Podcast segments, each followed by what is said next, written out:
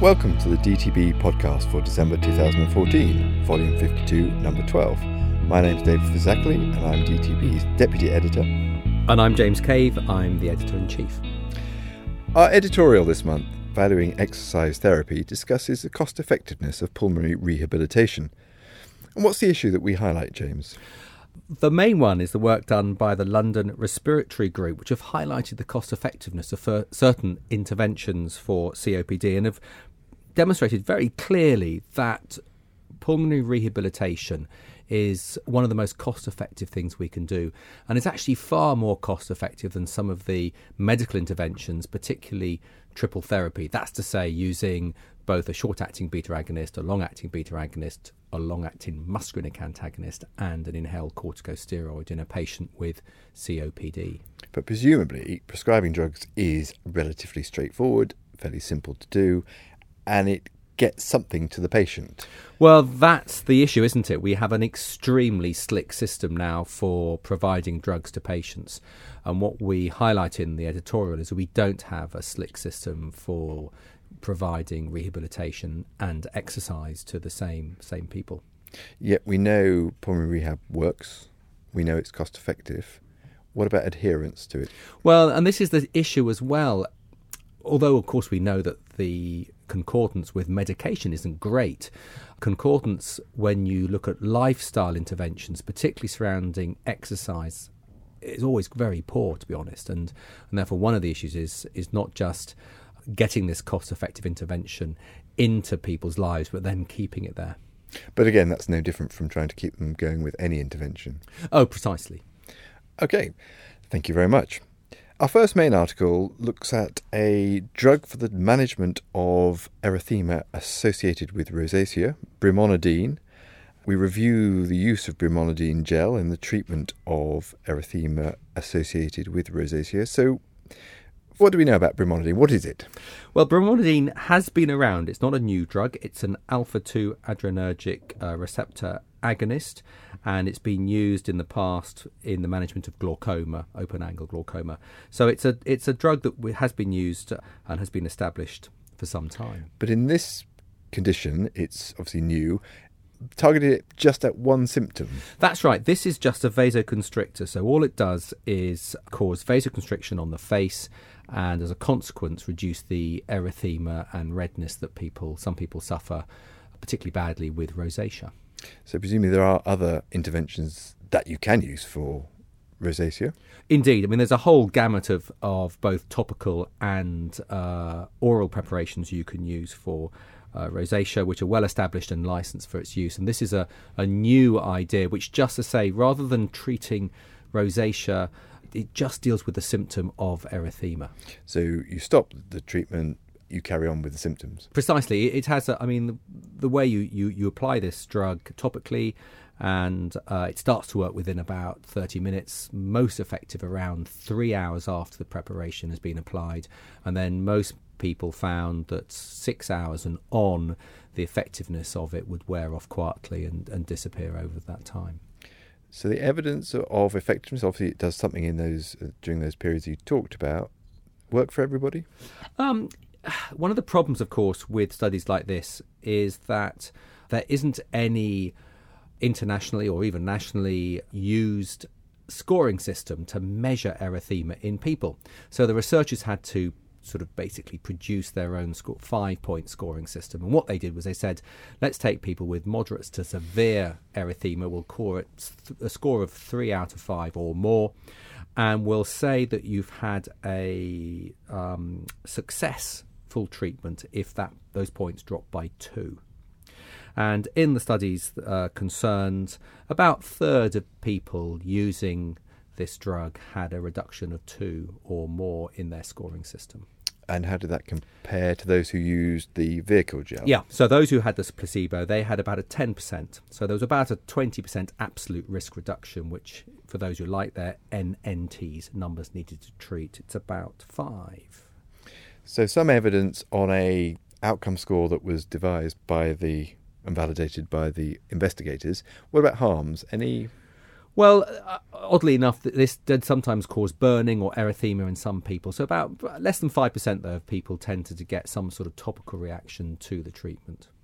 And from a practical point of view, it comes as a tube? Or- Yeah, it's a tube of gel. A month's worth costs about thirty, thirty-five pounds. Um, and from the studies we've got, and I, there, there aren't that many, but from the sort of longer term studies, it doesn't seem to have any uh, rebound phenomenon in the sense that uh, patients using it for a year weren't finding it any less effective at the end of that year than they were at the beginning. Okay, thank you very much. And our final main article is on fecal microbiota transplantation. You're going to have to explain this one.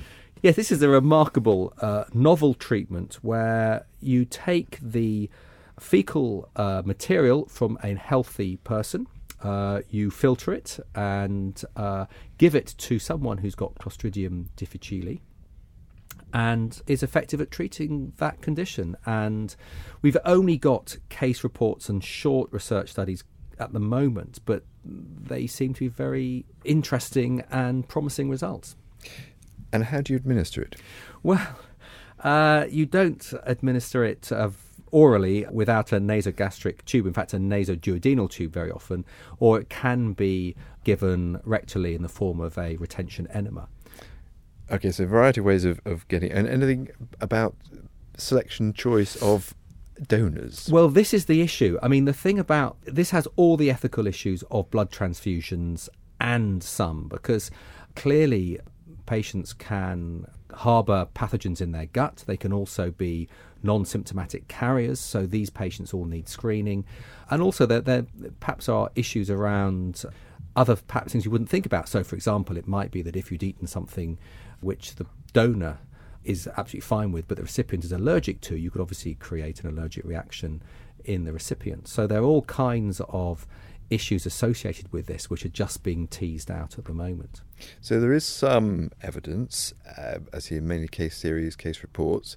It has got a an approval from NICE as as part of one of their assessments that it can be used. Is there a suggestion it could be used for other conditions? The other disease that people have been looking at here are the inflammatory bowel diseases. And there have been some trials that have been done which show that perhaps a much more intensive treatment option is required, but this can lead to complete resolution of someone's symptoms and even a complete cessation of all their medication.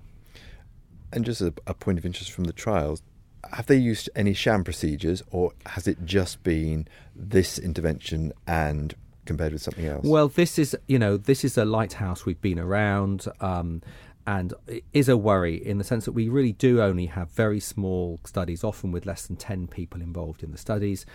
And uh, in none of the case reports or research that we could find had there been any real sham procedures. So there was complete unblinding of the treatment options to the patient concerned.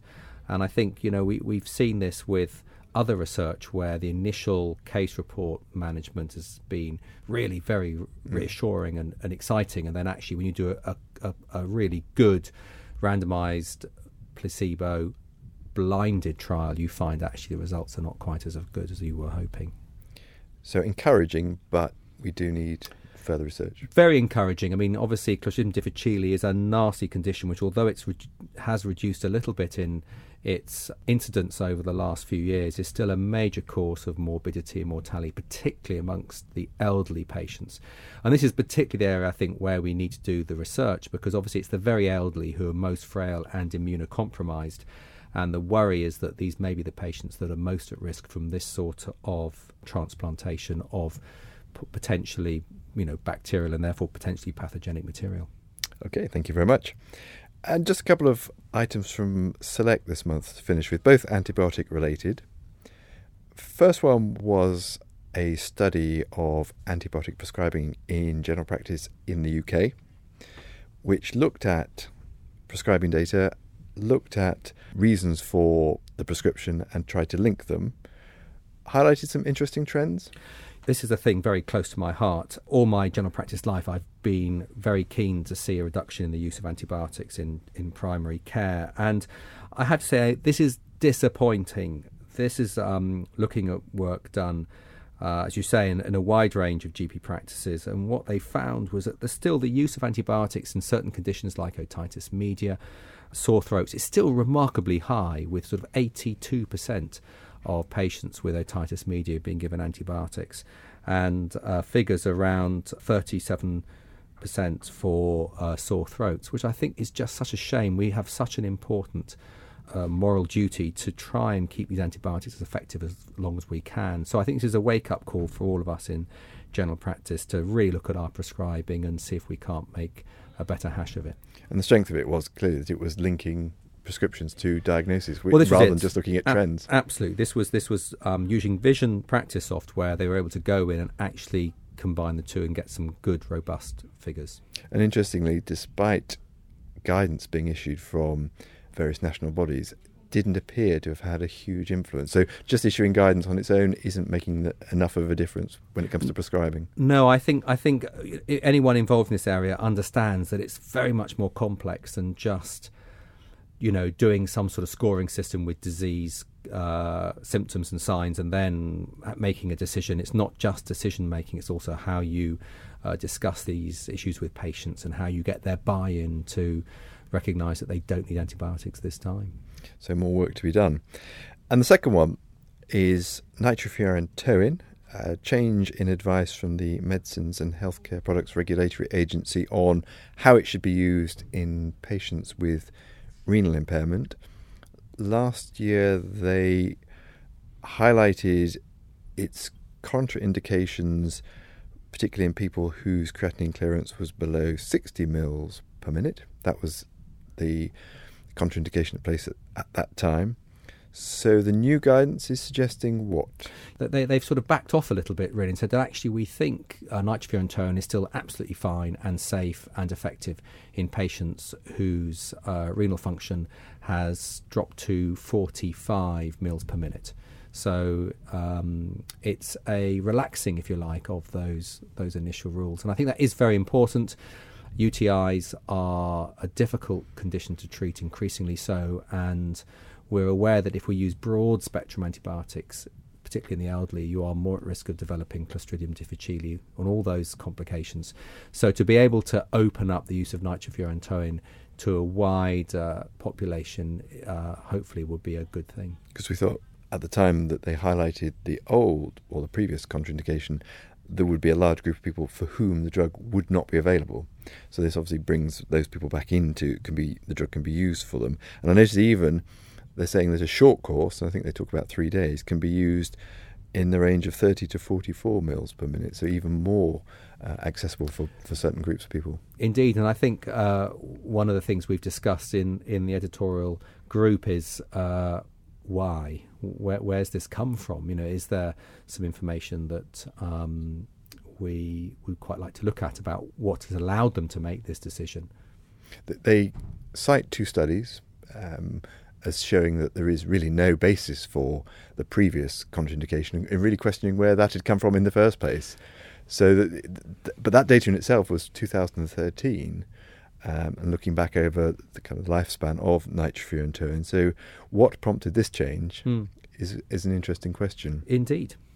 And indeed whether other drugs have got contraindications for which there is no evidence for them. So if you start trawling back through lots of drugs, could you find lots of contraindications that no longer hold? Well, it, it, I mean, there's lots of talk, isn't there, about um, doing exactly that, looking back and finding perhaps we have a wealth of Uh, drugs that have become rather Cinderellas and are not being used but might have important effectiveness in other diseases and other indications. Uh, certainly a question for future issues, I suspect. Thank you for listening to this podcast. If you'd like to read these or any of our articles, please visit d t b dot b m j dot com. And also this month, if you are interested in helping with D T B content, either by becoming a commentator or even helping draft some of our material, please email us with your details at d t b at b m j dot com.